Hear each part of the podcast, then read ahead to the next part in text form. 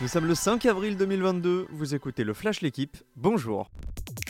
J'aimerais jouer avec lui en club, je pense qu'on marquerait le double de but ou peut-être même le triple. La punchline de Karim Benzema concernant Kylian Mbappé va faire couler beaucoup d'encre. L'attaquant du Real Madrid relance un feuilleton qui ne s'est jamais vraiment arrêté, celui de l'avenir de son jeune coéquipier en équipe de France. Dans un entretien à découvrir aujourd'hui dans l'équipe, Karim Benzema affiche son envie de voir Kylian Mbappé le rejoindre au Real Madrid, le tout deux jours après la sortie médiatique mystérieuse du Parisien après le match face à Lorient.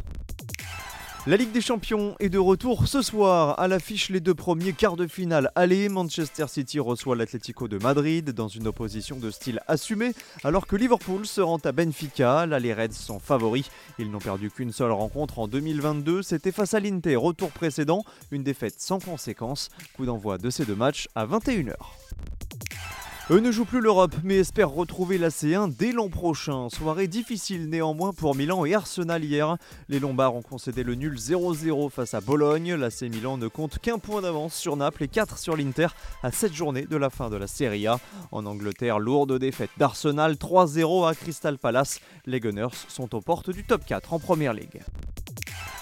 Primoz Roglic, encore imbattable, déjà double vainqueur du Tour du Pays Basque et tenant du titre, le Slovène a endossé le premier maillot jaune de l'édition 2022 hier, à l'issue d'un contre-la-montre de 7 km 500 dans les rues d'Ondarribia. Primoz Roglic est aussi invaincu sur les chronos en Espagne avec 8 succès sur 8 tentatives dans la discipline. Même le champion d'Europe 2019, Ramco Evenpool, a dû s'incliner pour 5 petites secondes. Le français Rémi Cavagna a pris la troisième place. Merci d'avoir écouté le Flash l'équipe. Bonne journée